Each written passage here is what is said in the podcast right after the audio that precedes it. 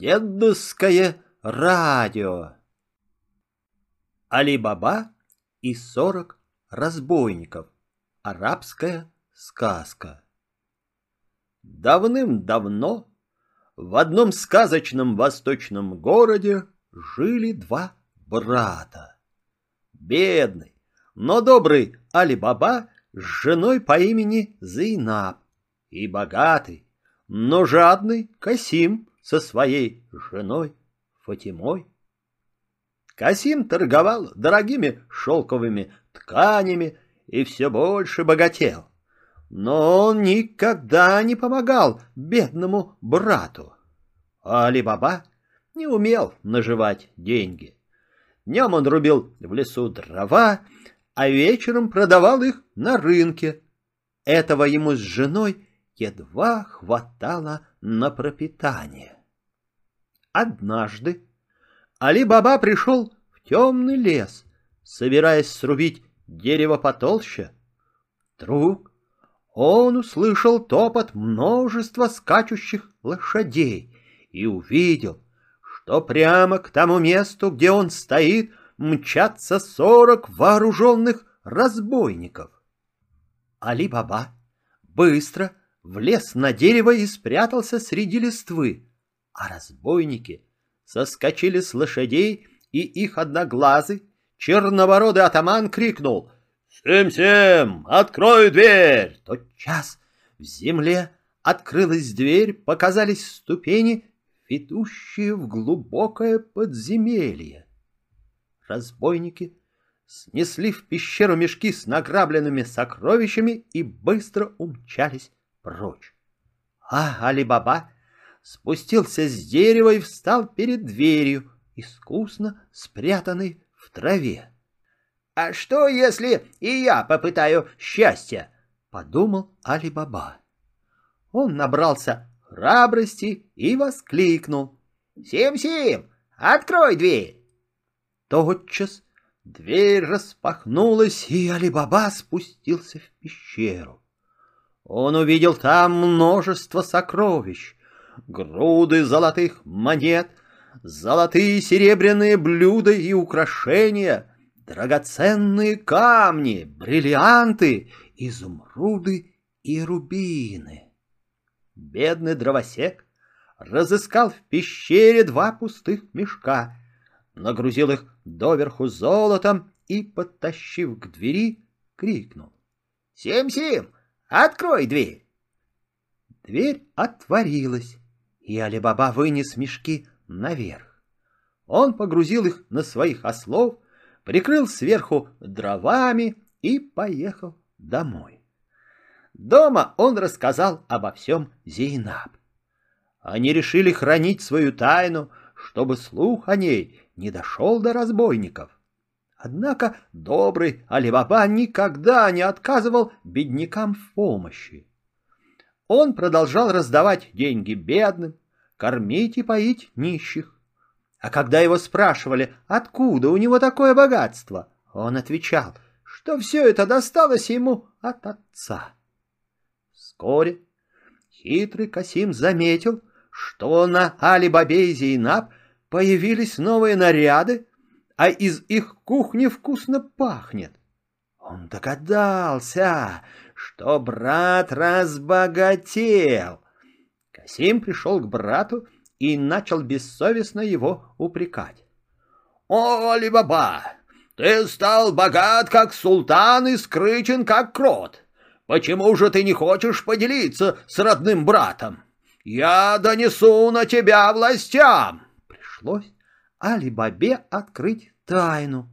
Он рассказал, где находится дверь в подземелье и посоветовал Касиму хорошенько запомнить заклинание. «Сим-Сим, открой дверь!» «Сим-Сим!» — переспросил Касим. «Это же растение такое!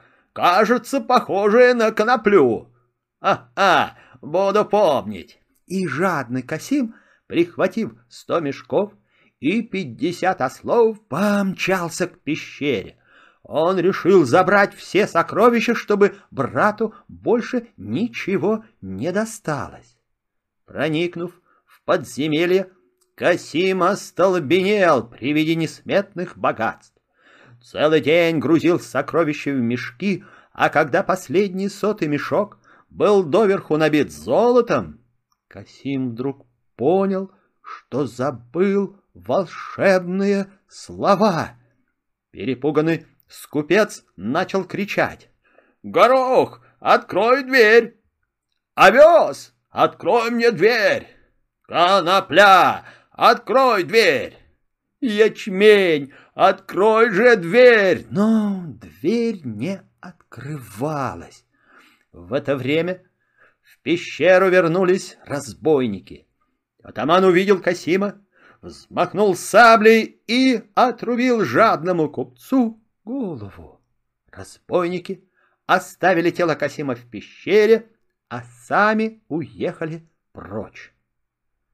Всю ночь прождала Касима Фатима, а на утро с плачем пришла к Али-Бабе. Пришлось тому отправляться к пещере. Войдя в подземелье, Али-Баба увидел тело Касима, его сто мешков с золотом и все понял. Похоронил он Касима в лесу, а Фатиму пригласил жить к себе в дом. Соседям же они сказали, что на Касима в лесу напали волки — Ах, вот к чему приводит жадность. Между тем, через несколько дней разбойники снова вернулись в пещеру. Обнаружив, что там нет тела Касима и нескольких мешков с золотом, атаман воскликнул. «Я должен поймать хитреца, узнавшего тайну пещеры!»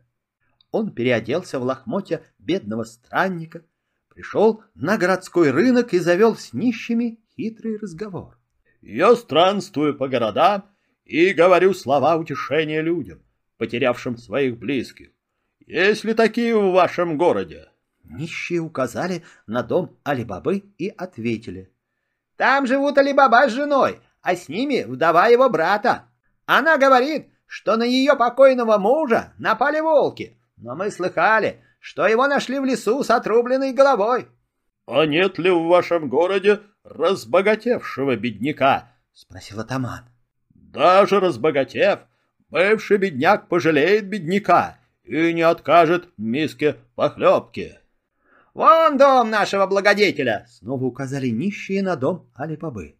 — Там живет добрый Алибаба, недавно разбогатевший благодаря наследству. Одноглазый атаман понял, что нашел того, кого искал. За высокими заборами трудно было различать дома, поэтому разбойник незаметно нарисовал мелом крестик на воротах дома Али-Бабы, после чего вернулся в лес. В это время из калитки вышла Фатима и обратила внимание на крестик. — Видно, неспроста кто-то пометил дом Али-Бабы, — подумала она, и на всякий случай поставила такие крестики на воротах всех домов на своей улице. Ночью атаман привел разбойников на знакомую улицу.